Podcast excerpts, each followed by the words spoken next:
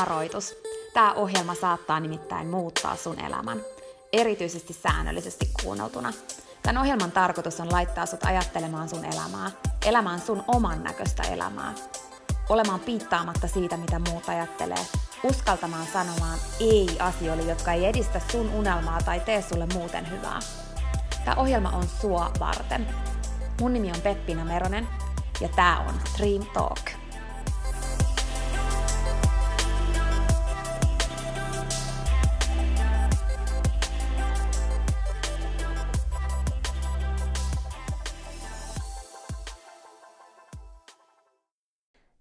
Sä pääset kuulemaan taas niin inspiroivan ja suoraan sanottuna sädehtivän naisen haastattelun.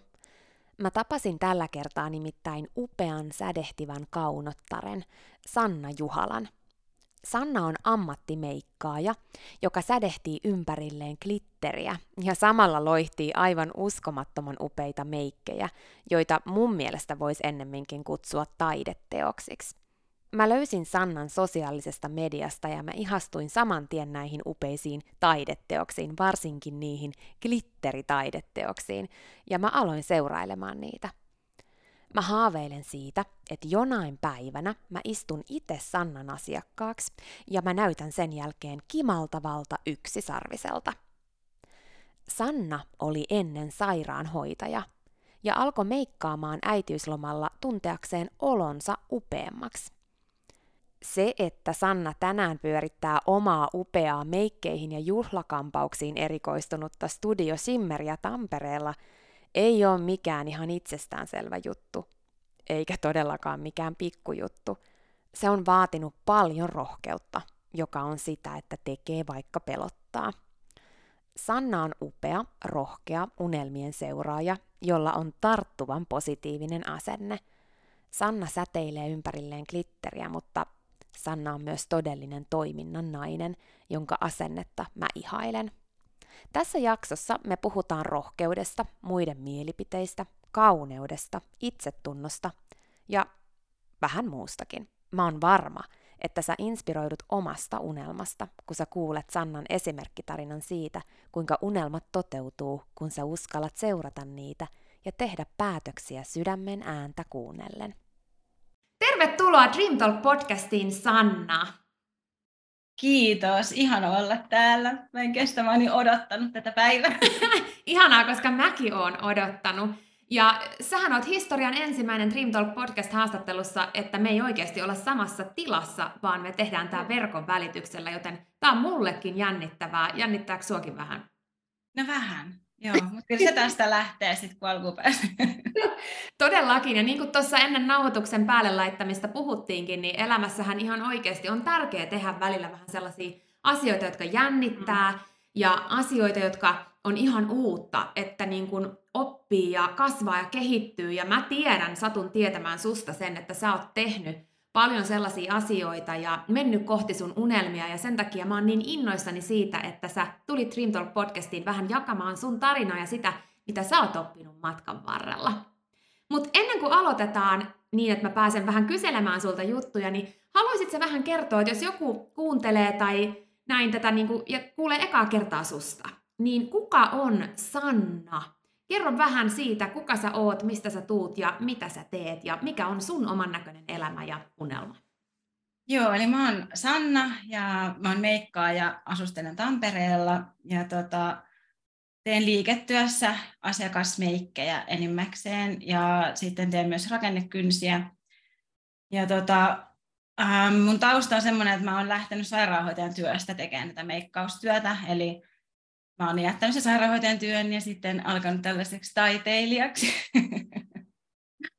Musta se kuulostaa tosi kivalta kutsua itseään tavallaan taiteilijaksi, vaikka, vaikka jotkut meikkaajat niin kun kokee, että meikkaajan työ ei ole mitään taiteilija, niin kun, että jo taiteilija on niin kun loukkaava nimitys tavallaan meikkaajalle, koska on se meikka- ja maskairain ammattitaito ja näin. Mutta siis mä jotenkin tykkään itsestä taiteilijasanasta just sen takia, koska se on niin iso kontrasti siihen, mistä mä oon niin kuin lähtenyt. Niin mä voin ainakin sanoa, että jos, jos joku ei ole nähnyt sun juttuja ja menisi katsomaan sinne, niin ei sitä voi kuvailla millään muulla kuin sanalla taiteilija, koska se mitä sä teet ja, ja mitä sä luot niin kun esimerkiksi ihan kun ihminen tulee sun käsittelyyn ja sitten sä meikkaat, niin se on jotain ihan uskomatonta. Ja sillä tavallahan mäkin on sut löytänyt, että mä oon nähnyt tällaisen jonkun jutun, että vau, kuka osaa tehdä tämmöistä.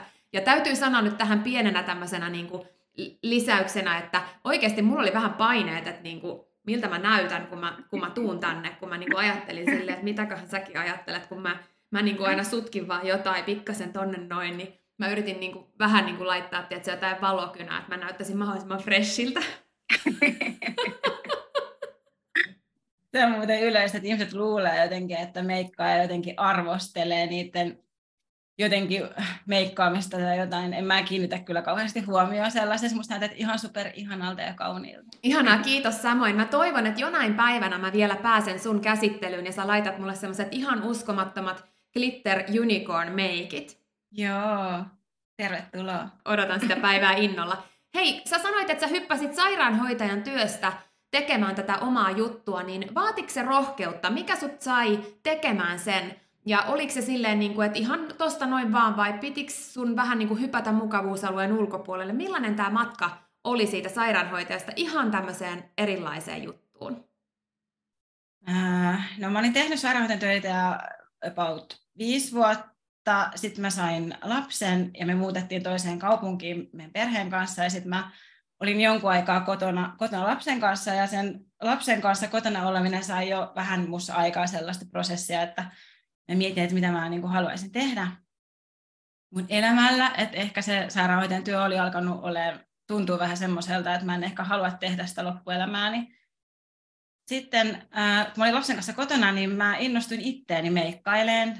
Se oli niin kuin, sit tuli mulle semmoinen ilohetki, että aamulla kun lähdettiin leikkipuistoon, niin mä tein itselleni sellaiset kunnon kunnon glamour-meikit ja laitoin highlighteria kilokaupalla tuohon poskipäälle ja sille, että kaikki varmaan niin katsoisi, mikä, mikä hullu toi on, mutta se oli niin kuin, mä nautin sitten ihan hirveästi ja sain siitä voimia niin kuin siihen mun päivään, päivään silloin, kun mä olin sen lapsen kanssa kotona.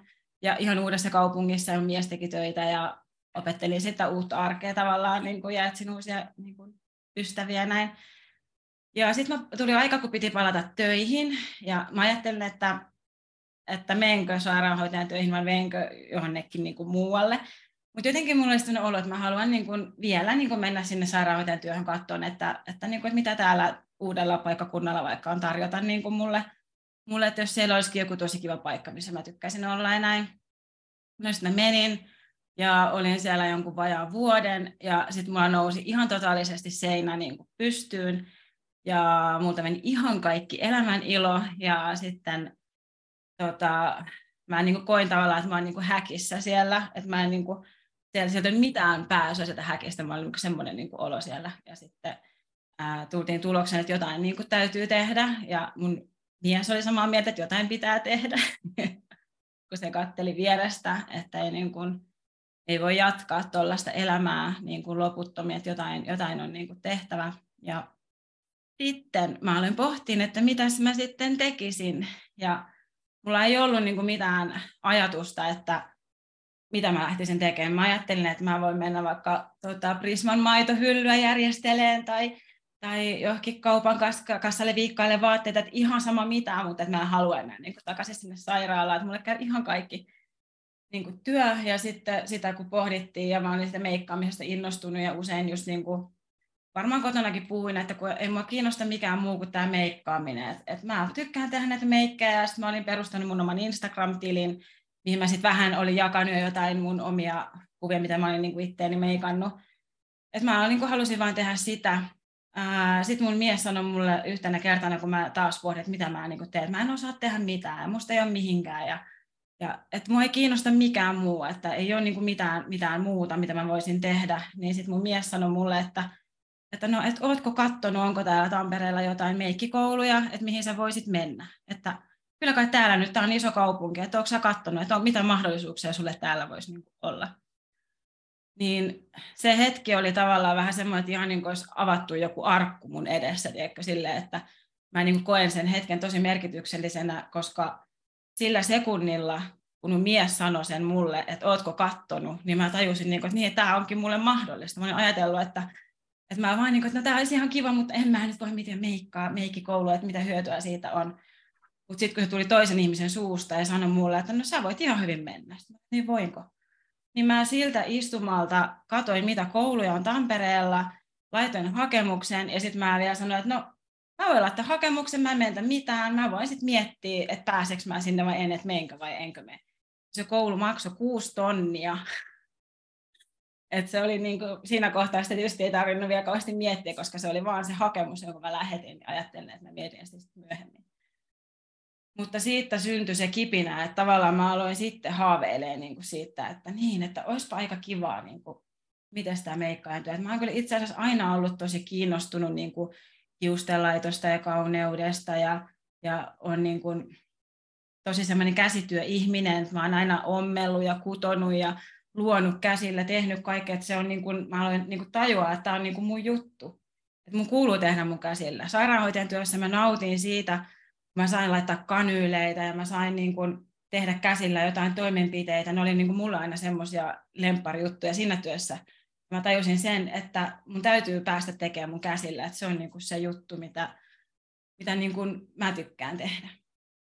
Musta on to- tosi mielenkiintoisia juttuja tuossa. Mulla tuli ihan kylmät väreet tuossa yhdessä kohtaa, kun sä sanoit, että sun mies sanoi sulle, että et o, no oot sä kattonut näitä meikikouluja? Kun mä just äh, itse asiassa olin yhdessä haastattelussa, missä multa kysyttiin niin kuin sanojen merkityksestä, ja mä sanoin siitä, että kuinka sanat on niin merkityksellisiä, mitä me toisillemme sanotaan, ja meidän pitäisi ottaa, velvo, niin kuin, ottaa se velvollisuutena tavallaan, että meillä on vastuu ja velvollisuus muita kohtaan siitä, että mitä me päästetään suustamme ulos, ja me ei koskaan tiedetä, koska joku, joku sana, yksi lause voi muuttaa toisen elämän. Ja kun me usein eletään itse semmoisessa kuplassa, että me ei niinku edes tajuta, että me ollaan kuplassa, ja sitten joku toinen sanoo jonkun jutun, mitä se ei edes ajattele millään tavalla, että hei, tämä muuttaa elämää, mutta se vaan sanoo jonkun oikean asian oikeaan aikaan, mikä on kuitenkin semmoinen suhun uskova, sua kannustava juttu, niin se kupla puhkee ja sä yhtäkkiä tajut, että ei hitto. Niin kuin, että sä näet sen, mm. mitä sä et nähnyt, sekunti alle millisekunti varmaan, tai miten ikinä se sanotaankaan, näin, niin sun elämä muuttuu. Niin, niin kuin siis vau, mikä tarina siitä. Mua jäi kiinnostaa vielä se, että tämä meikki-juttu silloin, kun sä lähdit meikkaajaksi, tai siis rupesit meikkaamaan silloin, kun sä olit kotona äitinä, mm. niin tota, olit sä ennen niin kuin ollut kiinnostunut meikkaamisesta, vai se syntyi niin kuin silloin?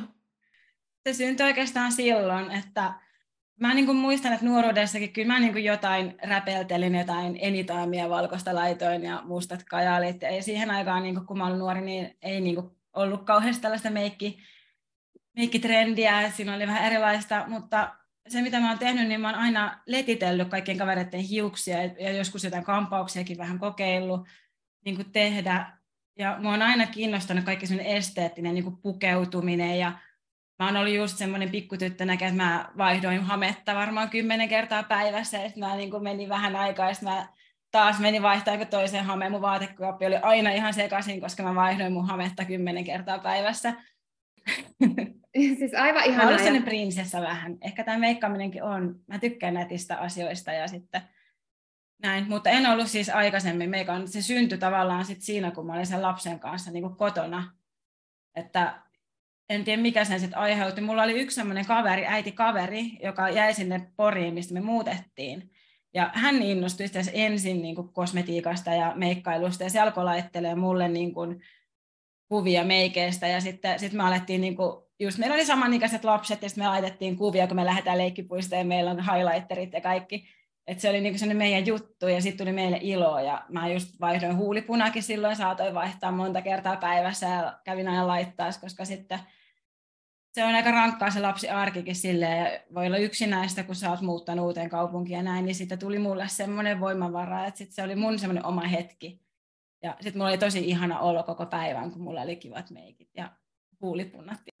Siis aivan ihanaa. Ja tiedätkö, mä muistan, kun mä kuulin jostain sellaisen jutun niin kuin just liittyen siihen, että miltä, m- mitä varten sä niin kuin meikkaat, tai mitä varten sä pukeudut, tai mitä varten sä niin kuin laittaudut. Mm että niin kun, jos sä oot himassa ja sä teet töitä niin kun, tiedät sä, kotoa käsin ja sä et näe ketään ja tälleen, niin ei se sitä tarkoita, että sun ei kuuluisi niin kun, näyttää hyvältä. Niin kuin siis, mm. niin kuin, et, et mä muistan sen, kun mä tajusin ton, kun mä olin just siihen asti, olin silleen, että mulla oli niin kuin ihan mitä sattuu päällä, ja tiedät sä, että mä en laittanut mitään tukkaa. En mä tarkoita sitä, että pitäisi meikata jotenkin isosti tai mitään muutakaan, mutta silleen, että niin näyttää niin siistiltä ja on omasta mielestään kivat kotivaatteet, olkoon ne sitten mitkä tahansa, mutta silleen, että ne ei ole niin semmoiset, että kun su, sus tuntuukin, sun olohan on semmoinen niin nuhjunen ja semmoinen niin niin nihkeä. Että silleen, että et laitat sä sen takia, että jos joku pimpottaisi sun ovikelloa ja tulisi yhtäkkiä käymään, vai sen mm. takia, että kun sä itsekin kävelet peilin ohi, niin sä oot silleen, että yeah, let's do this. Niin kuin, että sulla tulee semmoinen olo, että niin kuin, hei, koska kyllähän se vaikuttaa, ainakin mä koen, että se vaikuttaa. Jos mm. mä laitan mun hiukset siististi ja edes pikkasen huulikiltoa, vaikka mä olisin koko päivän kotona, niin tota, mulla on ihan eri fiilis itsestäni. Mitä mieltä sä oot tästä? Mä ihan samaa mieltä ja jotenkin semmoinen paljon aikaansaavempi olo tulee siitä, että sulla on niinku itsellä niinku hyvä olo. Si- si- siinä niinku sun omissa nahoissasi tavallaan on hyvä mm. olla. Niin sitten, sitten saa paljon enemmän aikaankin asioita. Aivan mahtava aikaansaamisvinkki. Jos miettii, että Dream Talk podcastissakin on ollut kaikenlaisia aikaansaamisvinkkejä, niin nyt meni kyllä ihan next levelille. Että niinku ihan oikeasti, kun sä laitat itses omasta mielestäsi niinku minttiin, mitä se sitten tarkoittaakaan? Silleen, että sulla on niinku hyvä fiilis niissä vaatteissa, mitkä sulla on siinä meikissä, mikä mm. sulla on tai mitä sulla ei ole ja niin edelleen, niin sä saat enemmän aikaa. Mm.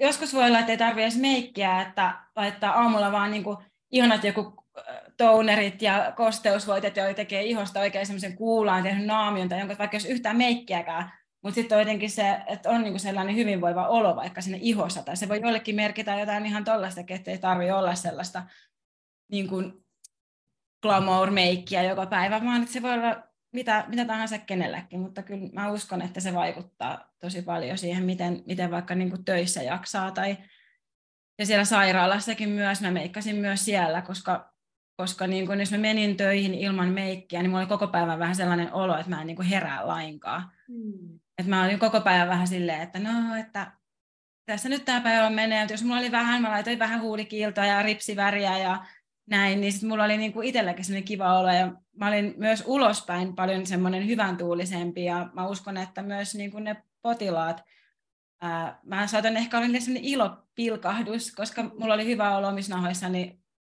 kun mulla oli niin kuin semmoinen nätti olo tai semmoinen hyvä olo.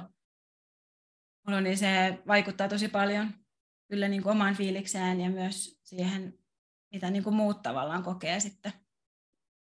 Siis vau, mitä juttuja. Ja just se, että kuinka niin kuin tavallaan, jos puhutaan merkityksellisyydestä siitä, siinä mitä tekee, niin kuinka harvoin voi, niin kuin, kuinka harva esimerkiksi ajattelee sitä, että silloin kun sä meikkaat ihmisiä ja teet ihmiset kauniiksi, laitat tukan ja, ja mitä kaikkea, su, sullakin on vaikka mitä palveluita, mutta jos nyt puhutaan vaikka tästä meikkaamisesta, et, niin että mä tuun sun, sun, sun niin kuin laitettavaksi, sitä laitat mut niin kuin natiksi, niin sähän vaikutat minuun, sä vaikutat et pelkästään niin kuin miltä mä näytän ulkoisesti, vaan siihen millainen fiilis mulla on sisäisesti, mihin mä pystyn, miltä musta tuntuu, miten mä arvostan itteeni ja mä oon se, että wow, vitsi. Ja sit mun kautta moniin muihin.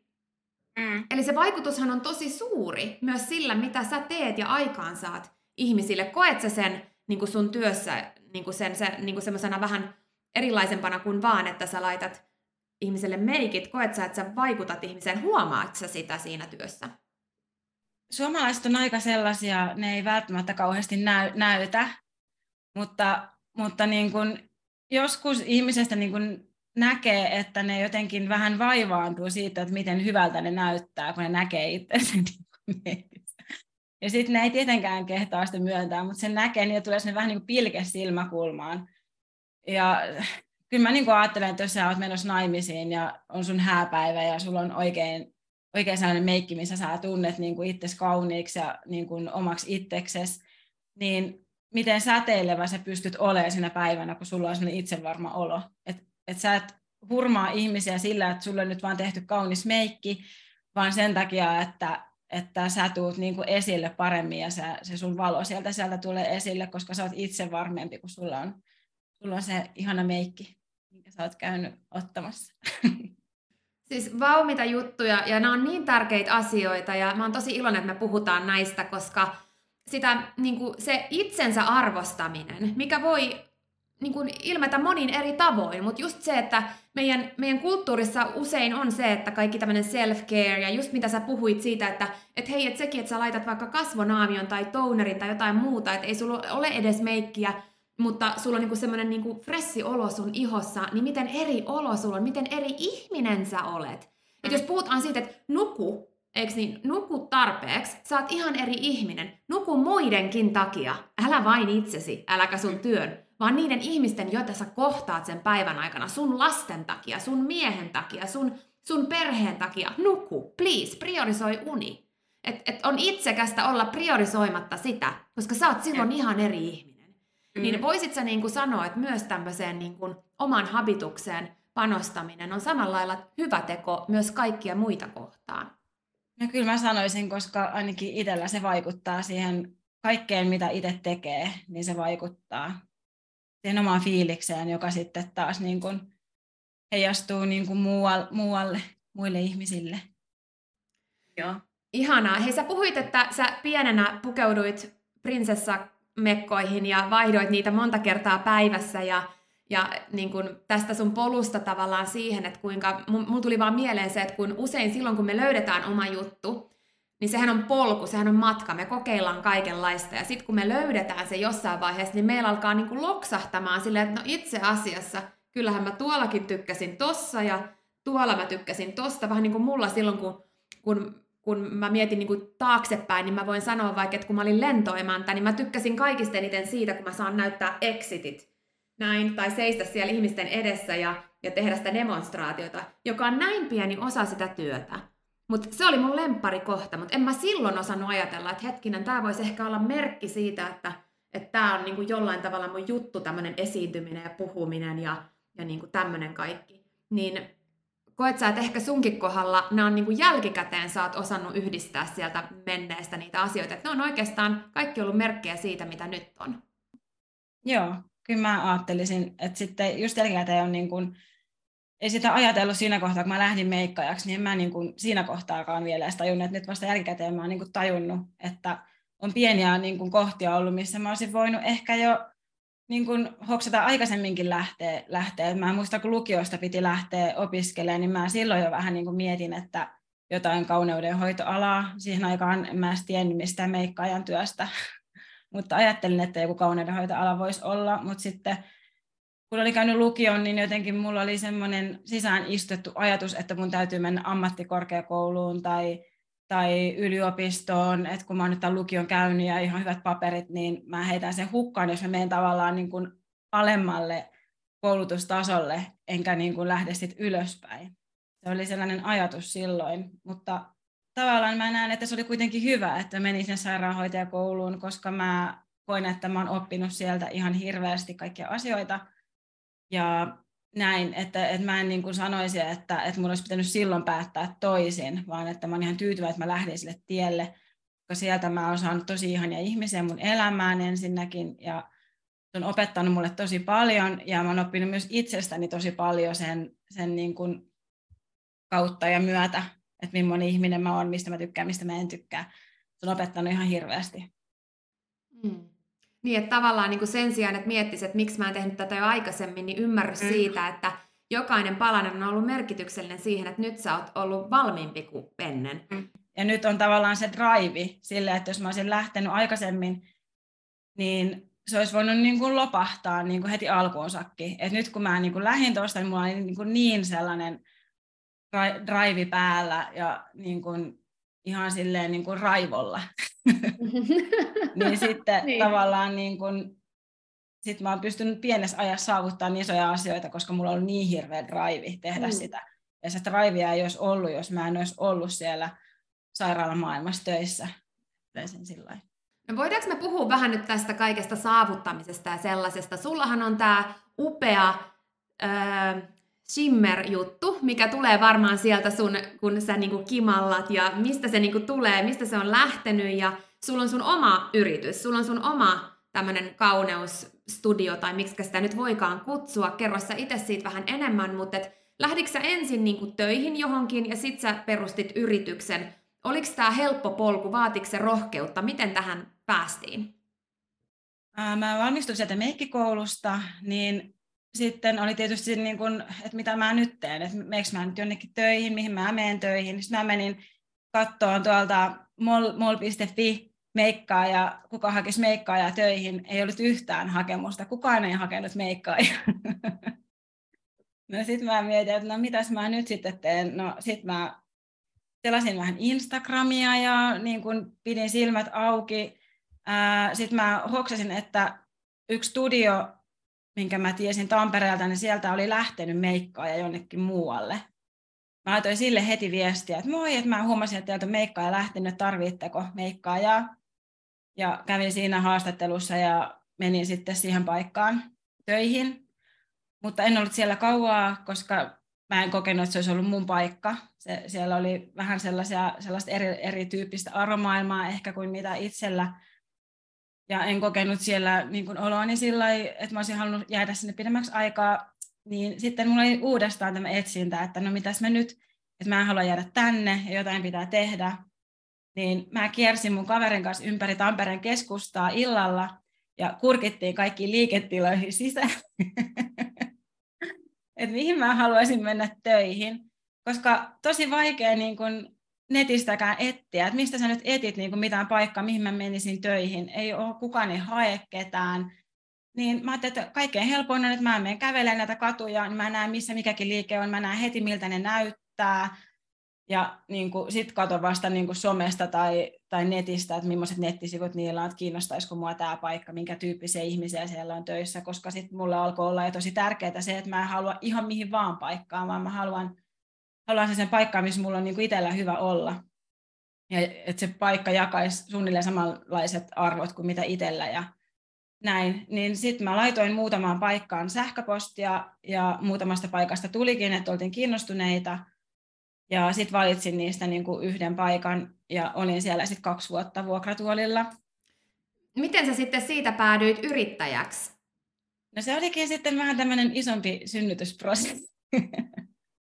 mä ajattelen, niin kuin, tässä on niin kuin sillä, että sitten kun mä jouduin lähteen perustamaan sitä omaa yritystä, mulle tuli semmoinen siemen, siemen, mikä alkoi vaan kasvaa ja kasvaa, ja sitten lopulta mulla oli niin kuin ihan semmoinen hirveä vauvakuume, että mä tarviin nyt sen mun oman tilan, että mä tarviin lisää tilaa ja mä haluan revitellä ja mä haluan niin kuin näyttää, kuka mä oon. Jotenkin musta tuntuu, että mä en niin kuin siellä mun silloisessa paikassa, vaikka siellä oli kaikki muuten hyvin, se oli tosi mukava mun olla, niin se, että mun on hyvä olla, mutta mun täytyy lähteä, niin se oli tosi vaikea niin kuin päätös. Että mun oli paljon helpompi lähteä sieltä sairaanhoitajan työstä, koska mun oli siellä tosi paha olla, niin sieltä oli helpompi, niin okei okay, mä lähden. Mutta sitten nyt, kun mulla oli kaikki ihan hyvin, eikä mulla ollut mitään sellaista syytä, että miksi mun pitäisi nyt lähteä perustamaan oma, muuta kuin se mun oma tunne, mikä kasvoi, että mä haluan niin kuin enemmän. Niin sitten mä teen ihan perinteisen plussat ja miinukset paperille. Että mitä jos mä jään tänne, niin mitä plussia, mitä miinuksia, ja mitä jos mä lähden, mitä plussia, mitä miinuksia, mitä riskejä mulla on, mitä mä voin saavuttaa – mä ihan tein paperilla sellaisen ja, sitten tota, muistan sen tunteen tavallaan, mikä mun sisällä oli, kun mä katsoin sitä puolta, missä se oli se mun oman studion niin kuin ne plussat ja miinukset, niin mulla oli se, mahassa sellainen kutina. Mm. Mä niin kuin mietin, että tämä on niin kuin tämä kutina, että, vaikka, vaikka tässä olisi kuinka paljon miinuksia ja kuinka paljon niin kuin tässä toisessa olisi niitä plussia, niin tämä kutina mun mahassa, niin mä en niin voi sille mitään. että mun on ihan pakko vaan niin kuin alkaa lähteä. Sitten mä aloin etsiä liiketilaa ja aloin vähän niin kuin suunnittelemaan sitä pikkuhiljaa, mutta se oli niin kuin ehkä mulle semmoinen kaikkein isoin, mä sanon vähän niin kuin synnytys. Se oli vähän niin kuin raskausaika, että mä kasvattelin sitä vauvaa, että lenkkeilin tuolla ihan hulluna kilometrejä ja kuuntelin Dream Talk podcastia. ja keräsin rohkeutta, että miten mä niin kuin sen mun oman studion uskallan laittaa ja niin kuin isot, isot riskit ja näin, että miten mä uskallan. Mä oon aina ollut sellainen ihminen, että tosi semmoinen järkevä ja niin kuin usein aina, jos joku uusi asia, niin mä aina löydän sieltä ensin ne vaarapaikat ja sellaiset monttukohdat, mitä voi tulla, että tässä voi käydä näin, tässä voi käydä näin, tässä voi käydä näin. Mä näen aina ne ensin, se on niin kuin mulle tosi luontaista. Niin tuolla mä lenkkelin ja taistelin niiden kanssa ja sitten kuitenkin niin kuin löysin sen rohkeuden, sit, mutta se vaati paljon omaa aikaa että se on aika tärkeää tuommoisessa mun mielestä, että jos sä vaan meet sun arjen pyörityksessä, niin sulla ei ole aikaa ajatella tavallaan sitä sitä, mitä, niin kuin, mitä, sä, mitä sun sisältä niin kuin tulee, mitä sä haluat, että uskallatko vai ei, sit aika vaan kuluu ja kuluu ja valuu ja valuu, niin mä otin tosi paljon aikaa itselleni ja lenkkeilin ja aina siellä lenkillä just niin kuin kelailin niitä asioita ja mulla tuli hyviä ideoita ja mä niin kuin mielikuvittelin sitä mun omaa studioon ja mitä kaikkea siellä olisi ja miltä se näyttäisi ja niin kuin tein tosi paljon tällaista, niin mä ehkä sieltä löysin sen rohkeuden, koska sitten niin, itsestäni sisältäni taisin sen löytää. Siis aivan mahtavaa. Siis mullahan tuli tuossa kylmät väreet ja kyyneleetkin silmiin, kun mä kuuntelin tota sun juttua siitä, kuinka hieno esimerkki. Sä, sä toit niin mahtavasti esille sen, miltä se tuntuu. Että kun sua niinku pelottaa ja se tuntuu ehkä ihan mahdottomaltakin tai hullulta ajatukselta, sit sä laitat plussat ja miinukset ja se kun sä sanoit sen, että tiedät, sä niitä miinuksiakin saattaa olla enemmän, mutta sulla tulee se kutina. Niin, niin, niin kuin se oli niin hienosti kuvattu siitä, kuinka ne asiat, jotka pelottaa ja ne unelmat, jotka on niiden takana, niin nehän tunnistaa siitä, että se pelottaa, mutta samaan aikaan se aikaan saa semmoisen tunteen, mitä ei tuu mistään muusta. Se on se, se, on se aito inspiraatio, se on se aito, aito oma juttu, mikä siellä niinku kutisee. Et niinku, mm. Ja mahtava kuulla, että sä oot kuunnellut Dream Talk podcastia. Miten sä noin yleisesti sanoisit siinä niin kun matkan varrella, kuinka tärkeä rooli rohkaisevalla mielenravinnolla, olkoon se sitten mikä tahansa, niin on niin kuin tommosen päätöksen tekemisessä, kuin verrattuna siihen, että on, ei niin kuin kuuntele tai lue sellaista? Mulle sillä oli ihan tosi iso merkitys. Ää, varsinkin sillä, että kun ei oikein ole ketään sellaisia niin kuin lähipiirissä, ketä, kenen kanssa voisi, niin kuin, että olisi samanhenkisiä ihmisiä, jotka innostuisivat näin. Että lähinnä jos mä puhuin jollekin kaverille tai jollekin, niin kaikki oli tietysti vähän silleen, että joo, että oot ihan varma, että siinä on kuitenkin, niin miten sä saat ne maksettua. Totta kai ihmisillä on niin kuin, mullakin olisi, jos mun kaveri yhtäkkiä sanoisi, että, että joo, että mulla on tämä sairaanhoitajan työ, että mä heitäisin nyt romukoppaa ja lähden taiteilijaksi, niin kyllä mäkin niin kuin epäilisin, että oot sä nyt ihan miettinyt tätä niin kuin, niin kuin loppuun asti. Se on inhimillistä, musta on ihan hyvä, hyvä että on sellaisia ystäviä, jotka niin kuin sit sanoo, että oletko miettinyt tämän asian. Ihmisen sisältä kumpuaa tosi paljon sellaista just niin kuin järjen ääntä ja sellaista, niin kuin, joka yrittää niin kuin jotenkin lannistaa sua. Niin, ää, mä kuuntelin paljon just Dream Talk-podcastia ja sitten niistä mulle aina tuli semmoinen olo, niin kuin, että hei, musta on tähän. Ja mitä enemmän mä sitä kuuntelin, niin sitä enemmän mä niin kuin uskoin siihen, että kyllä musta on tähän. Ja ja aina mä saan jotenkin niin kuin inspiraatioa ja, ja niin kuin, mä tunsin, kun se, niin kuin se ilo tavallaan tulee mun sisälle si, si, niistä sitä kuuntelemalla. Sitä podcastia tuli mulle ilo, ja sitten mä otan sen podcastin pois, ja sitten mä alan haaveilemaan sitä mun unelmasta, ja sitten mulla oli sellainen olo, että mä niin kuin pystyn siihen. Että kyllä niin kuin, se oli niin kuin tosi, tosi iso asia mulle. Mä sain kuulla podcastia ja kuuntelin uudestaankin aina jotain jaksoja, koska niitä oli niin paljon, niin sitten mä aina unohdin jo jonkun jakson ja näin. Mutta siis tosi, tosi iso merkitys ja mulla on itsellä ehkä vähän myös herännyt tässä nyt sellainen, että mäkin haluan rohkaista toisia. Mm.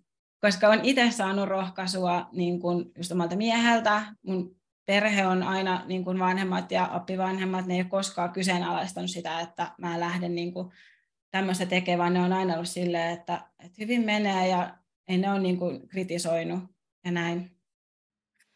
Musta on ihan mahtavaa toi ajatus, mikä on herännyt sun sisältä siihen rohkaisuun ja mä, mä tiedän, että sä varmasti teetkin sitä jo huomaamattasi hyvin paljon tässä maailmassa, mutta se, että sulla varmasti niin kuin olisi paljon annettavaa niin kuin ihan jo oman alan ihmisillekin ja niille, jotka unelmoi samanlaisesta jutusta, mutta myös niille toki, jotka unelmoi ihan mistä tahansa, koska mikä on parempaa rohkaisua kuin sellainen, joka tulee ihmiseltä, joka itse lähti kohti pelkoja ja, ja tota, niin seurasi sitä kutinaa tai sitä sydämen ääntä ja niitä unelmiaan ja, ja niin kuin meni rohkeasti kohti niitä, vaikka, vaikka negatiiviset asiat siellä listalla oli suuremmassa määrässä kuin ne mm. hyvät asiat, niin siitä huolimatta se on tosi iso rohkeutta ja jo sillä sä varmasti ihan jo tällä, mitä sä tässä sanoit, rohkaisit tosi monia, jotka tätä kuuntelee, joten kiitos siitä. Kiitos. Sitten myös mä sanon vielä tuosta listasta, kun oli plussat ja miinukset, niin vaikka niitä plussia olisi toisella puolella vähemmän, mutta se, että miten sä itse arvotat ne asiat, että se määräkään ei niin kuin, että mullakin oli niin kuin ne plussat ja miinukset, niin oma, omalla tiellä mulla oli niin kuin esimerkiksi vapaus. Niin se oli mulle, mä tajusin, että se on mulle niin iso arvo se vapaus, että mä haluan niin kuin jo ihan vaan senkin takia niin kuin lähteä. Et, et mitkä ne on ne arvot, niin niiden pohjalta tavallaan ne valinnat kannattaa tehdä, eikä sen pohjalta, että mikä on järkevintä. Ah, miten viisaita ajatuksia. Ja niin täydellisesti toi sanottu, että, että ei se määrä, vaan se, mitä ne sulle merkitsee. Niin. Ja just se, että kun sanat merkitsee eri asioita, arvot, niin kuin sama arvokin merkitsee eri asioita meille. Mm.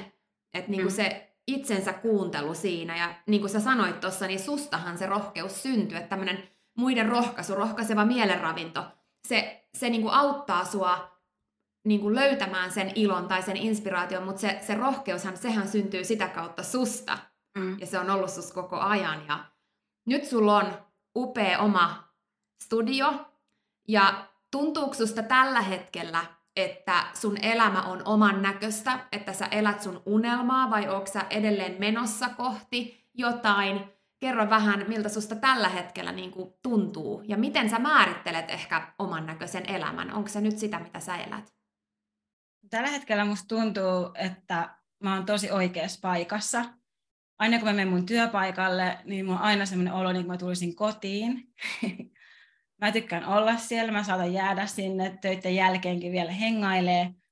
Se on niin kuin tosi, tosi tärkeä paikka mulle ja mulla on semmoinen olo siellä, että mä saan niin kuin hengittää ihan vapaasti. Että ei ole niin kuin kukaan, kuka tulisi mulle määrittelemään jotain asiaa tai mun työaikoja tai mitä, vaan mä saan ihan itse päättää kaiken. Ja mulle henkilökohtaisesti vapaus on tosi iso arvo, ja mä oon tajunnut sen vasta niin kuin tässä ihan muutaman vuoden sisällä, että mun pitää saada olla vapaa. Mä, mä en niin kuin halua, että kukaan sanoo mulle, että niin kuin, mitä mun pitää tehdä tai mihin kellon aikaan pitää tulla töihin. Mä oon kokeillut vuorotyötä, mä oon kokeillut kahdeksasta neljään työtä, ne ei sopinut mulle ollenkaan, vaan mä tykkään itse määrittää. Mä tykkään pitää keskellä viikkoa vapaa-päivän, mä voin tehdä sen. Mä koen, että mun arki on tällä hetkellä tosi mukavaa. Mulla ei ole niin sellaista, kaikki sujuu mukavasti, kaikki saa aina niin järjestyyn. Mun ei tarvitse kysyä keltä, että voiko mä nyt pitää tuon vapaan tai nyt pitäisi saada niin toi joku asia hoidettua. Mä saan itse järjestettyä kaikki, kaikki asiat. Ja mä oon onnistunut löytää sinne mun studiolle ihania työkavereita – se on ollut mulle tosi tärkeä asia, että ne ihmiset, ketä mä haluan sinne, niin että niiden ihmisten seurassa on hyvä olla ja että mä voin luottaa niihin ihmisiin, niin se on ollut mulle tosi tärkeää ja mä oon onnistunut ihan tosi hyvät tyypit löytää sinne, niin mä oon tosi iloinen myös siitä. Ja mitäs mä unelmon nyt niin kuin jatkosta sitten? Mulla on vähän ollut nyt semmoinen vaihe, että kun mä oon viime heinäkuussa perustanut tämän oman liikkeen, niin nyt on ollut vielä sellaista, että se on perustettu, mutta nythän tämä työ vasta niin kuin alkaa. Tavallaan nyt, nyt pitää saada kaikille asiakkaille, pitää saada niin kuin ihmisten tietouteen tämä studio ja niin kuin tämmöistä, että, että niin kuin aika paljon sellaista työn täyteistä ollut tämä aika. Et en ole tavallaan nyt keksinyt mitään uutta vielä, että mitä, mitä mä nyt niin kuin next level juttua, vaan nyt on enemmänkin sitä, että nyt mä niin kuin teen tätä.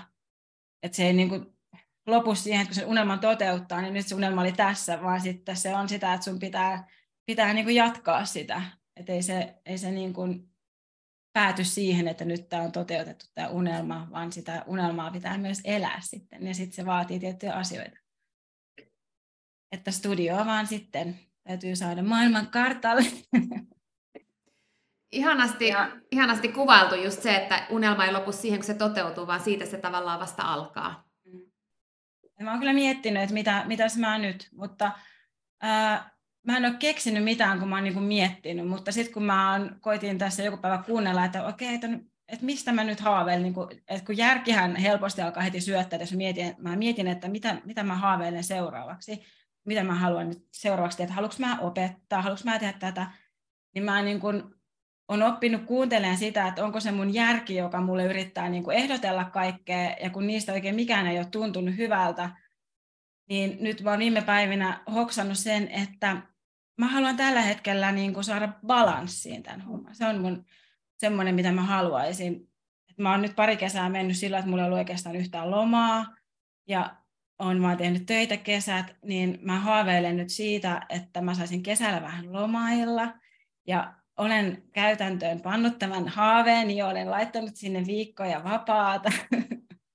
että tavallaan se on ehkä nyt mun sellainen, että nyt on tehty paljon töitä, niin nyt mä haluan vähän balansoida, koska, koska mä haluan elää sellaista mukavaa elämää, en mä halua koko aika olla jossain kauhean drive ja oravan pyörä, vaan mä haluan myös väliin vähän chillata ja nauttia siitä matkasta ja, ja myös viettää vapaa-aikaa oman perheen kanssa ja näin. Mua, mua ei ole koskaan esimerkiksi raha motivoinut, se ei ole ikinä ollut mulle minkäänlainen motiivi.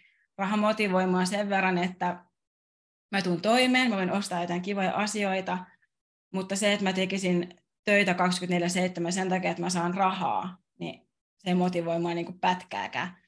Vaan mä haluan tehdä töitä sen verran, että mä pärjään ja että mulla on hyvä olla. Ja mä voin tehdä asioita vapaa-ajalla, mä voin tehdä perheen kanssa, mä voin mennä rannalle ja suppilautailen ensi kesänä ja tehdä sopivasti töitä. Se on ehkä sellainen, mm. mistä mä niin kuin haaveilen. Kuulostaa tosi hyvältä ja nimenomaanhan se on, että menestyminen on itsensä määritettävissä ja silloin kun mennään kohti unelmia, niin mun mielestä jotenkin syntyi semmoinen ajatus tuosta, mitä sä puhuit, että allekirjoitatko saman, että tavallaan että se unelman toteuttaminen on matka. Se yksi matka on se unelmaan niin kuin saapuminen, se, se tavallaan, minkä se, se työn sä teet, että sä saavutat sen unelman, niin kuin sullakin esimerkiksi, että sulla on tämä sun oma studio. Sitten sen jälkeen alkaa sen unelman muokkaaminen.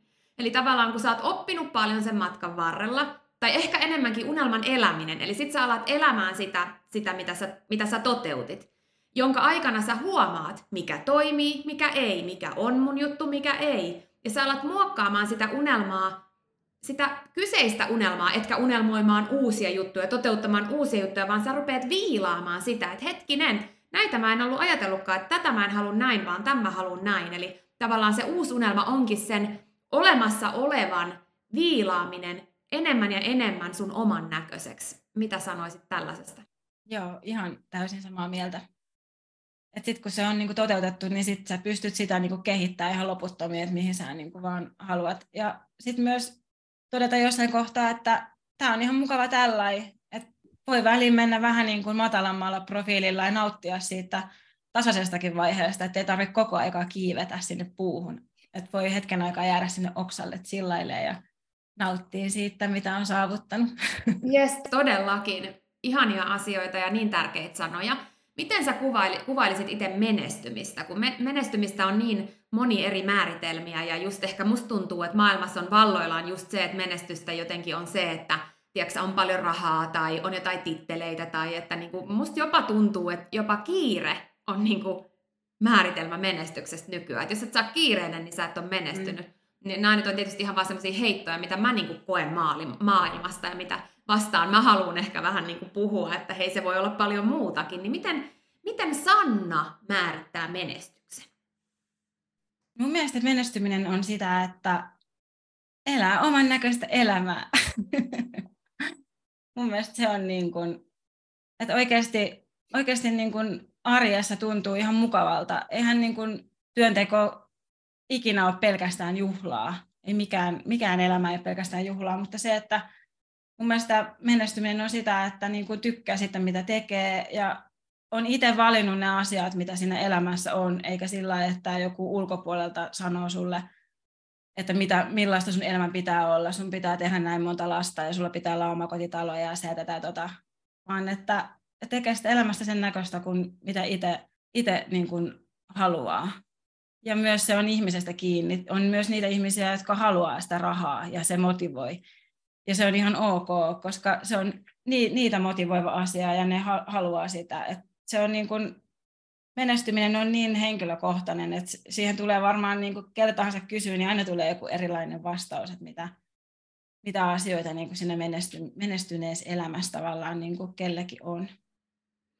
No entäs sitten, voiko mä kysyä vähän niin kuin sitä, että kun yleensä kun tehdään omaa juttua, niin kohdataan myös haasteita ja vastoinkäymisiä. Ja mun, mun niin kuin intohimo on tuoda maailmaan esimerkkejä siitä, että ne, ne kuuluu niin kuin matkaan ja kaikilla meillä on niitä, mutta sitten me voidaan valita, että, että hei, että niin kuin, vahvistuks mä tästä, opettaako tämä mulle jotain vai niin katkeroiduks mä tästä ja niin luovutaks mä tämän takia.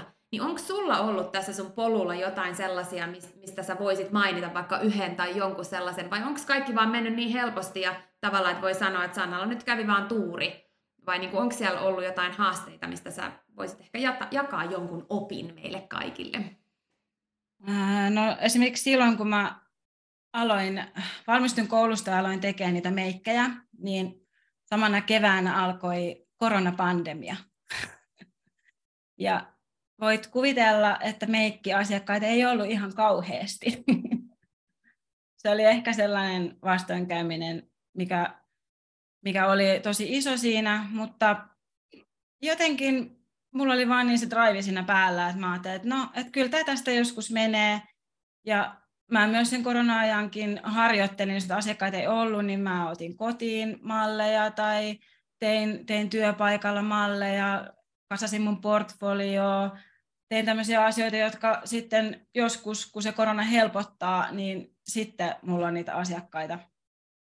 Sen takia mulla oli aika kova se drive, koska mulla on niin iso halu tehdä, ja mä taistelin sitä pandemiaa vastaan. Jos pandemia ei olisi ollut, niin mä olisin varmaan päässyt paljon helpommalla. Mutta sitten kun tämä pandemia väistyi ja mä olin tehnyt hirveällä drivilla niitä töitä ja niin kun harjoitellut ja ottanut kuvia ja niin kun, sitten kun se pandemia väistyi, niin sitten sit yhtäkkiä mulla onkin niin ihan pommi käsissä. Mulla on niin asiakkaita niin kuin ensi kesällekin tuli niin kuin tulostimesta sillä melkein semmoisen riisillisen tulostin niitä hää niin kuin hakemuksia, että kaikki haluaisi niin kuin tulla mulle, niin sit mä niin kuin mietin sitä, että tätäkään ei olisi, jos ei olisi sitä pandemiaa, jos, jos mä en olisi niin kovasti taistellut sitä vastaan, että mä oon tavallaan sen pandemian aikana jo niin kuin tehnyt niin ison työn sitä vastoinkäymistä vastaan, että sitten kun se väistyy, niin sitten se onkin vaan sellainen vyöry, mikä tulee.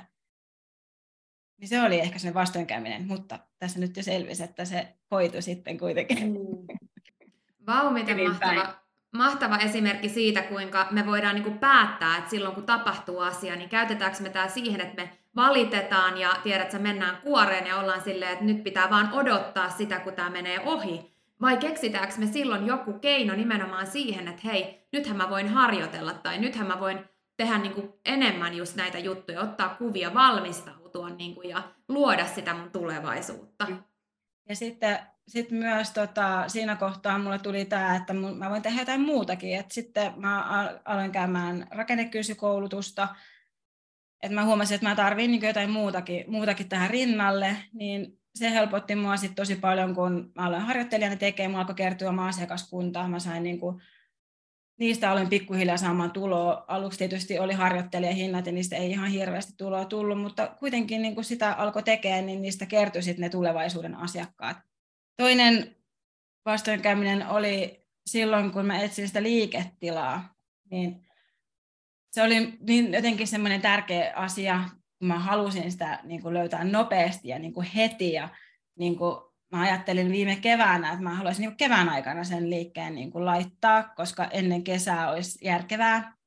Ja en löytänyt sellaista tilaa ja sitten musta tuntuu, että mä otan ihan minkä vaan tilan. Mutta sitten mä tajusin, että en mä voi tehdä sillä tavalla, koska mä huomasin, että eräskin vuokranantaja oli sellainen, että mä totesin, että mä en halua olla missään tekemisissä ihmisen kanssa. Mulle tuli intuitio, että mä en voi ottaa tätä liiketilaa, vaikka tämä olisi muuten kiva, mutta mä en halua aloittaa mun tätä mun matkaa sillä, että mä joudun nyt jo niin kuin vähän nieleskeleen tässä, niin en ottanut sitä liiketilaa, vaikka se olisi ollut ihan hyvä ja mä olisin päässyt keväällä aloittaa, niin se oli kaikki järkevästi, kaikki ehdot ja kaikki oli niin kuin hoitu, mutta se vuokranantaja, kun mä sen kanssa puhuin, niin mulla tuli sellainen olo, että mä en halua tätä. Ja mä peruin sen ihan silleen, että meillä oli sopimuspaperit ja kaikki jo niin kuin tehtynä.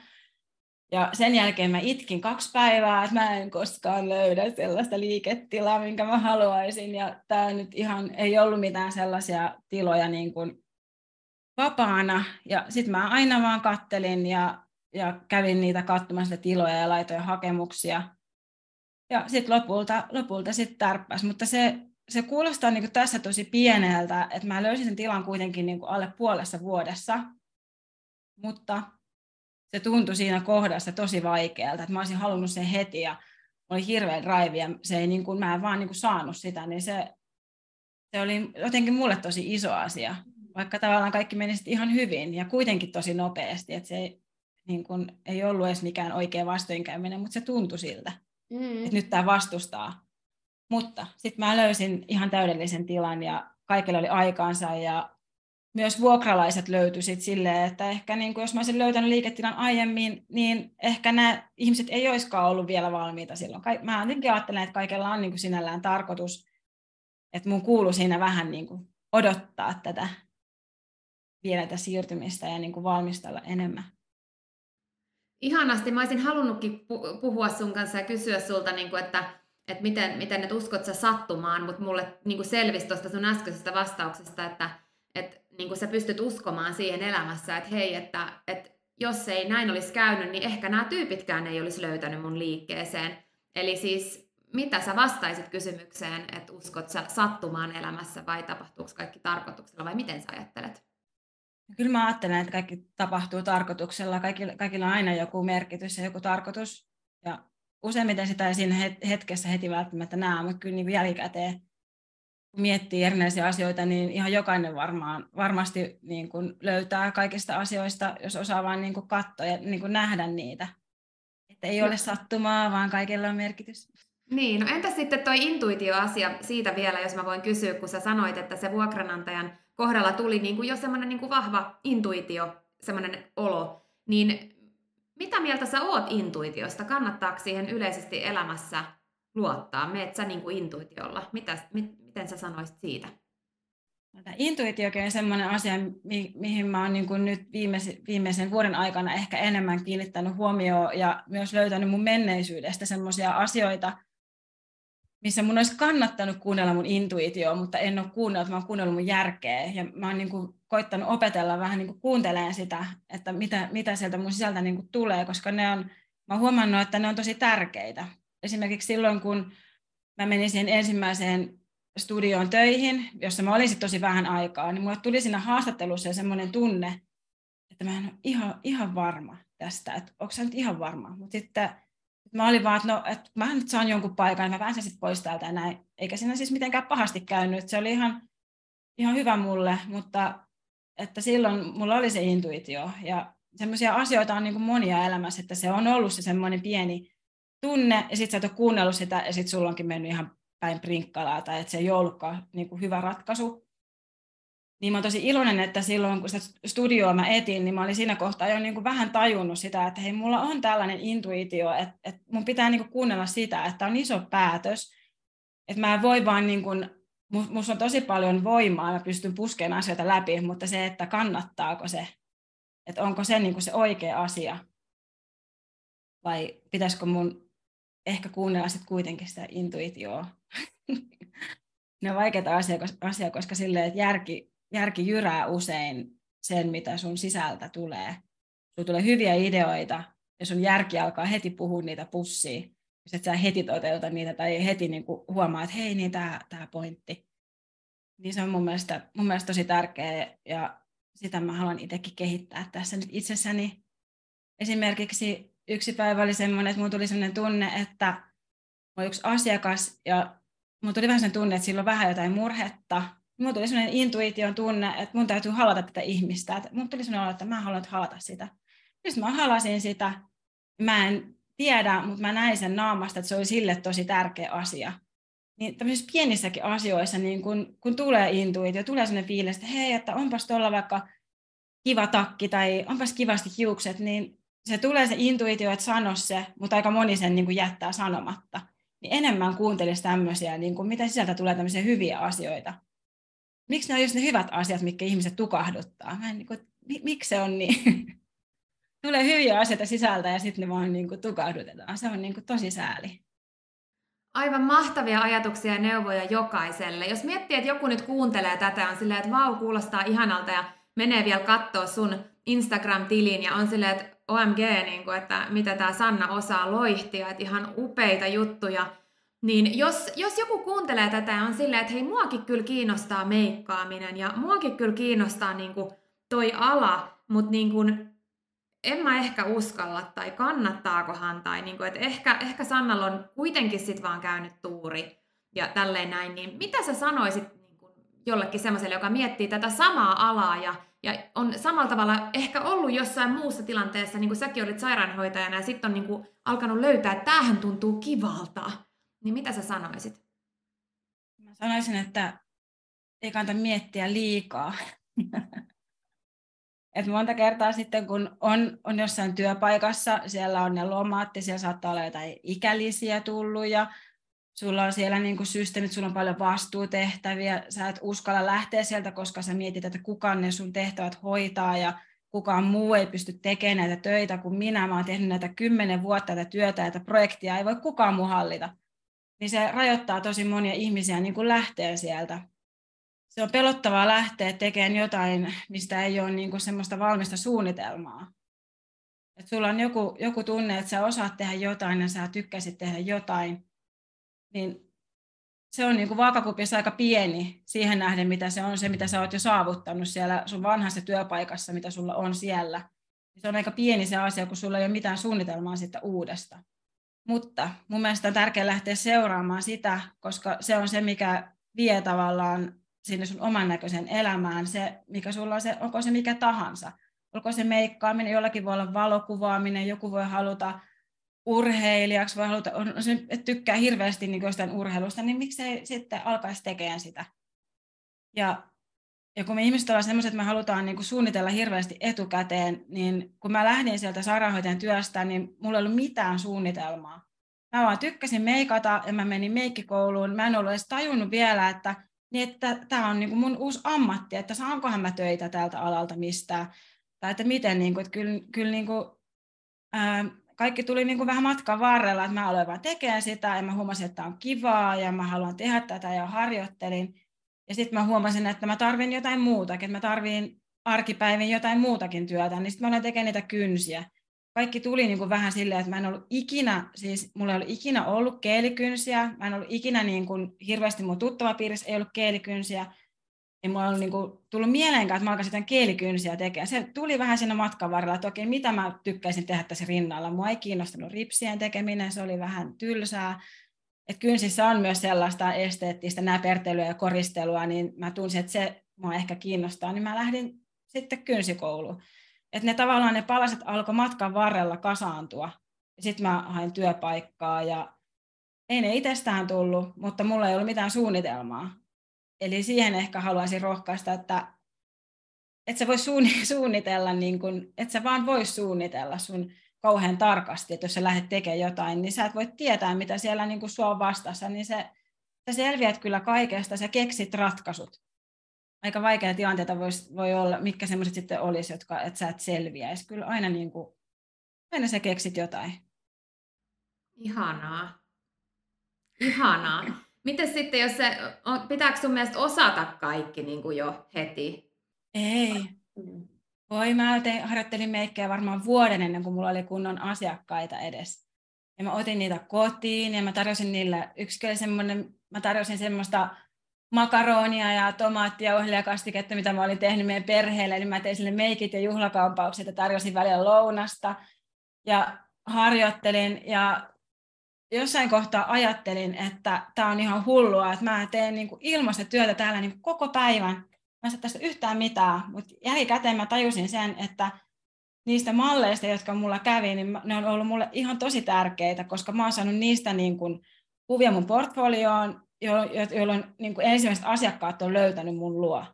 Plus, että niistä malleista on, he on saattanut tulla mulle myöhemmin asiakkaaksi itse, he on saattanut suositella mua jollekin, Yksi malli on esimerkiksi sellainen, joka, joka halusi tulla mun liiketilaan avajaispäivänä kuvaamaan meidän liiketilaa ja meidän henkilökuntaa ihan vain ilmaiseksi. Olen niin kiitollinen siitäkin, että niin kun, et, et, niistä tuli ihan niin ihmisiä elämään tavallaan. Niistä mä ajattelin, että tämä on ilmastotyötä jossain kohtaa, että mä oon tehnyt tätä vuosikaupalla, että koska mä alan tienaamaan tällä, että mä vaan teen ilmaiseksi. Mutta kaikki on ollut sen vaivan väärtiä, niistä on tullut tosi paljon ihania asioita elämään. Ihan mahtavaa. No miten Sanna sitten, mä luulen, että säkin varmaan ehkä, mahdollisesti uskoisin, oot kokenut sun matkan varrella sen, että kaikki ei aina usko sun unelmaan ja sun juttuun, että on näitä epäilijöitä ja kriitikoita ja niitä, joilla on erilaisia mielipiteitä siitä, miten ehkä sä näet asiat tai näin, niin kannattaako epäilijöitä kuunnella? Toisten ihmisten mielipiteitä kannattaa mun mielestä jossain määrin kuunnella. se vähän myös riippuu, että missä vaiheessa sä oot kuin tavallaan sun itses kanssa, että jos sä oot sellainen ihminen, että sä mielelläsi kuuntelet muiden ihmisten ajatuksia ja mielipiteitä jostain asiasta ja teet niiden pohjalta sen sun päätöksen, niin silloin mä sanoisin, että sun kannattaa mieluummin kuunnella sitä, mitä sun sisältä tulee, jos ne muiden ajatukset tavallaan sekoittaa sun oman äänen. Mutta musta tuntuu, että mä oon vähän nyt niin kuin oppinut sellaiseen, että mä tosi mielelläni kuuntelen toisten ihmisten mielipiteitä jostain asiasta, koska mä koen, että mä saatan niin kuin saada niistä tosi paljon, että mä saatan oppia jotain, mitä mä en ole niin kuin huomannut. Ja jos se ihminen vaikka epäilee jotain asiaa, että mitenköhän toi niin kuin menee, niin, tai että kannattaako sun tehdä tota, niin mikä tunne sitä tulee niin kuin mun sisälle. Mä niin kuin, jos, jos se alkaa suututtaa mua se toisen kommentti, esimerkiksi, että, että no, että no kannattaako sun liikettä ja on totta, että se on aika kallis, niin jos se heti aiheuttaa musta vähän sellaisen, että tuli vähän paha olo, niin mä en niin kuin ajattele, että se ihminen on paha, se ei usko muhun, vaan mä ajattelen, että tämä oli mulle tosi tärkeä asia, tämä tuntuu mulla täällä sisällä. Että tämä on mulle tosi merkityksellinen asia, jolloin se toisen ihmisen epäily on ollutkin mulle tosi tärkeä, että mä oon tajunnut, että tämä on nyt mulle tosi tärkeä, että mä en välitä tosta, mutta mä, tää, se toisen ihmisen kommentti saa mut ymmärtää, että se onkin niin kuin mulle nyt niin tärkeä asia, että mä en voi vaan niin kuin sivuuttaa tätä. Mä en tiedä, osaanko mä sitä näin selittää. Ja sitten vielä tästä neuvomisesta muutenkin ja siitä oman mielipiteen, se on joillekin tosi vaikea hahmottaa, että mikä se on niin kuin se oma mielipide. Että jos sinulta kysytään jotain, että, että miten joku asia pitäisi hoitaa tai miten tehdään, niin, niin se on vaikea, niin kuin, että mikä se nyt on se sitten se mun mielipide, kun aina ei ole mielipide. Niin sitten esimerkiksi tämmöinen esimerkki tuli mun mieleen, kun lähdin yksi päivä lenkille mun miehen kanssa ja se kysyi multa, että kumpaan suuntaan lähdetään. Että lähdetäänkö tuolta oikein kautta vai mennäänkö lenkki vasemman kautta. Mä sanoin sille, että, että ihan sama, että päätä sä. Sitten kun sanoi mulle, että mennään tuolta oikein kautta, niin sitten mä olinkin silleen, että ei, että mä halua, että mä haluankin tuolta. Niin tämäkin mun mielestä kuvastaa sitä, että toisten ihmisten sanomisilla on tosi iso merkitys, koska ne auttaa joskus sua löytämään sen, mitä sä itse oikeasti haluat. Mä en olisi, mulla olisi ollut ihan sama, että mihin suuntaan, mutta sitten kun se mun mies sanoi, että mä haluan tonne, niin sitten mä olinkin silleen, nyt mä tiedän mitä mä haluan, että mä haluan tonne niin mun mielestä on tosi tärkeä kuunnella niitä epäilijöitä, koska niiden sanomiset on tosi tärkeitä, eikä kannata olla vihaisia lähi, lähimmille ihmisille, jotka epäilee, koska ne haluaa sulle vain hyvää. Ne ei tarkoita sitä, että sä et pysty siihen tai, tai mitään, mutta ne on tosi tärkeitä, koska ne välittää susta ja ne, haluaa, ne niin epäilee, ne haluaa, että sä oot turvassa. Ja kun ne sanoo sen, niin ei saa loukkaantua, vaan miettiä, että onks, että tämä onkin nyt mulle tosi tärkeä juttu. Siis aivan mahtava juttu. Mä naurattaa tuossa, kun mä mietin, että kuinka usein mulle käy just silleen, että me ollaan Petterin kanssa jotain, ja sitten se kysyy, että mitä, sitten mä oon silleen, no päätä sä. Sitten kun se päättää, niin mä oonkin ihan eri mieltä, ei kun tehdään noin. Mutta kun toi oli niin hienosti sanottu se just, että kuinka tavallaan niin kuin se, tai miten mä ymmärsin ton, korjaa jos mä oon väärässä, mutta mä ymmärsin ton just silleen, että kun puhutaan siitä, että kannattaako epäilijöitä kuunnella, kannattaako muiden mielipiteitä kuunnella, joo kannattaa, mutta mihin sä niin kun käytät niitä on se juttu. Käytäksä niitä siihen, että sä vihastut? Käytäksä niitä siihen, että sä muutat sun mielipidettä? Vai käytät sä niitä vahvistamaan sitä, mitä sä oikeasti haluat? Joo, se oli se ajatus. Tämä oli ihan super vaikea selittää. Se ajatus tuli mulle tänään lenkillä. Mulle tulee lenkillä hyviä ajatuksia, mutta sitten mä aina jotenkin vähän osaa pukea niitä niin kuin sanoiksi. Mä olisin, että vitsi, tämä on niin hyvä ajatus, ja sitten mä en niin kuin vaan osaa Tiedätkö mitä, mun mielestä oli täydellisesti puettu ajatus ja se oli niinku just niin kuin se pitikin olla ja kiitos kun sä jaoit ton viisauden, koska mä uskon, että tosta tulee varmaan joskus Dream Talk podcast-jakso. Yes. Mä voin sitä aina sanoa, että Sannan sanoin. kiitos, vi- kiitos kun jaoit ton viisauden. Kiitos.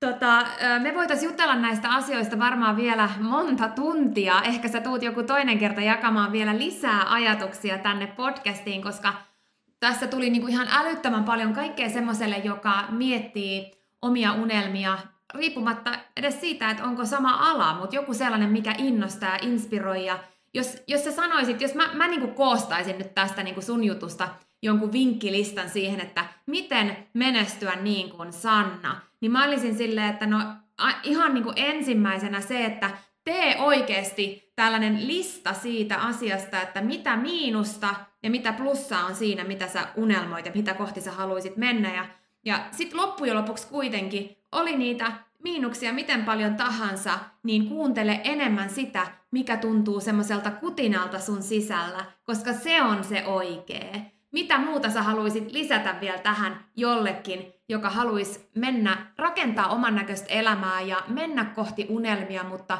tuntuu ehkä vielä vähän siltä, että tota, en mä tiedä uskallaks mä tai en mä tiedä onko se sen arvosta, niin onko se sen arvosta ja haluatko sanoa tähän loppuun vielä jotain jollekin, joka tätä kuuntelee? Mä sanoisin, että pitää uskaltaa päästä irti sieltä vanhasta ja lähteä sinne uuteen. Mulla on nytkin lähipiirissä ihmisiä, jotka on tilanteessa, että niitä pitäisi uskaltaa lähteä, mutta, mutta ne tarvii sitä rohkeutta. Ja mä tänään kuuntelin Dream Talk podcastia, jossa kerrottiin perhosesta, joka on koteloitunut, ja mä lähetin sen yhdelle mun ystävän, ystävän puolisolle, koska hän on kotelovaiheessa. niin mä halusin rohkaista, mutta siis aikansa pitää olla siellä kotelossa. Mä oon ihan just sitä samaa mieltä kuin mitä siinä jaksossa kerrottiin, että pitää olla siellä aikansa, mutta sitten kun se kutina tulee ja se, niin kun sulla tulee se tunne, että, että jostain tulee se valon pilkahdus, niin seurata sitä valoa. Lähteä sitä kohti. Ja kaikki asiat selviää. Ja mulle sanot silloin tosi moni mun lähipiiristä, kun mä lähdin sairaanhoitajan työstä, mulle sanoi tosi moni, että, että sä voit aina palata niin kuin siihen vanhaan takaisin. Ja se oli, se oli sitä, sen sanoi mulle kymmenet ihmiset, että, että no, et lähde vaan, että sä voit aina palata sinne takaisin. Mitä mä ajattelin niin kuin tästä, niin tavallaan mä olisin voinut ajatella niin kuin heti tästä, että okei, ne ei usko muuhun, että ne ajattelee, että mä palaan niin kuin takaisin. Mutta mä en usko, että ne ihmiset ajatteli sillä tavalla, koska mun mielestä ne ajatteli aika inhimillisesti. Ne ajatteli, että, no, että sä oot turvassa, että sä voit aina palata takaisin. Mutta se tunne, minkä se herätti mun sisällä, kun ne sanoi, että sä voit aina palata takaisin, niin, niin mä näin mun sisällä sen tyhjän, tyhjän häkin, josta mä olin niin kuin päässyt irti. Ja ne sanoi mulle, että sä voit aina palata takaisin. Ja mä näin sen häkin ja mä ajattelin, että mä ikinä enää mene sinne häkkiin. Mm. Jolloin mä aloin tekemään enemmän töitä. Että se boostasi mua ihan hirveästi. Ja ne ihmiset, jotka sanoo, että sä voit aina palata takaisin, niin ne heitti pensaa mun liekkeihin. Ne ei edes tiedä sitä, että ne heitti sitä pensaa, koska mä olin ihan viilipyttynä. Ja mä ajattelin vaan, että mä en ikinä enää. Vau. Vau. Kiitos Sandy. Mä tiedän, että moni varmaan saa bensaa liekkeihin sun puheista. Ja kerro vähän nyt vielä, vaikka tekisi mieli jatkaa tätä vielä, vielä niin kuin tunteja vielä tästä eteenpäin, mutta kerro mistä sut löytää, mistä saa tota Sandin Sannan asennetta ja, ja rohkaisua? Voiko sitä saada jostain vai saisiko sitä esimerkiksi, että tulee seuraille sun Instagramia ja miten voisi saada sulta esimerkiksi jonkun ihan uskomattoman luukin, mistä tulee parempi varmuus itseen tai miten sun kanssa voisi jatkaa matkaa tästä eteenpäin? Mulla voi laittaa viesti Instagramissa sandy.simmer ja mun studio on Studio Simmer. ja mulle voi laittaa viesti Instassa suoraan ja siellä on myös sähköposti osoite, johon voi laittaa kyselyitä. Instagramissa joskus viestit saattaa hukkua, jos niitä on sattunut johonkin kohtaan tulee paljon, niin sähköposti on ehkä kaikkein paras väylä. Mutta Instagramissakin saa laittaa viestiä kyllä. Kiitos, kun sä tulit tänne Dream Talk podcastiin ja toit tänne sun glitteriä ja simmeriä, niin kuin susta säteilee, minne sä tuutkaan. Me ollaan kerran tavattu ihan niin kuin face to face ja ihan samalla tavalla sä sädehdit myös näin niin kuin virtuaalisesti, joten kiitos kun tulit ja jaoit sun, sun rohkaisevia sanoja ja viisauksia ja myöskin sitä sun valoa tänne kaikille kuulijoille. Kiitos, mä tiedän, että moni varmasti sai tästä tosi paljon. Minä ainakin, minä myös. Kiitos, oli ihana olla tällä vieraana. Peppiina tässä vielä moi. Vitsit miten inspiroivaa taas kerran. Mä oon fiiliksissä ja inspiroitunut Sannan tarinasta. Mä toivon, että se inspiroi suakin tekemään rohkeita päätöksiä ja seuraamaan sun unelmia ja uskomaan siihen, että sä todellakin pystyt. Mahtavaa, että sä olit kuulolla. Muista käydä tutustumassa Sannaan ja Sannan ihanaan Studio Simmeriin. Mä laitan kaikki linkit tähän jakson skriptiin. Ois myös ihan parasta kuulla sun fiiliksiä tästä jaksosta.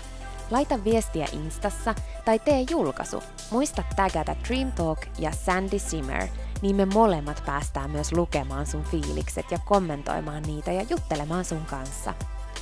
Jaathan myös tämän jakson eteenpäin, jotta joku muukin voi saada tästä rohkaisua kohti omia unelmia. Laitetaan hyvä kiertämään ja tehdään yhdessä tästä maailmasta paikka, jossa yhä useampi ihminen elää oman näköistä elämää ja loistaa omaa ihanaa valoaan, niin kuin Sanna. Kiitos kun sä oot tässä ja kiitos kun sä kuuntelit. Mä otan innolla, että mä saan kuulla sun fiilikset tästä haastattelusta. Ja hei, siihen asti kun kuullaan seuraavan kerran, muista, että sussa on enemmän voimaa kuin sä uskotkaan. Tee päätös ja aloita. Älä luovu sun unelmista. Ja mene rohkeasti niitä kohti, vaikka sua pelottaa. Muista aina, että rohkeutta ei ole se, ettei pelota, vaan nimenomaan se, että sä otat askeleen, vaikka sun polvet tutisee. Susta, ystäväni, on todellakin vaikka mihin. Ja jos susta ikinä tuntuu siltä, että susta ei olisi tai että kukaan ei usko suhun, niin please muista, että mä oon täällä ja mä uskon suhun, enkä mä koskaan ikinä lopeta uskomasta.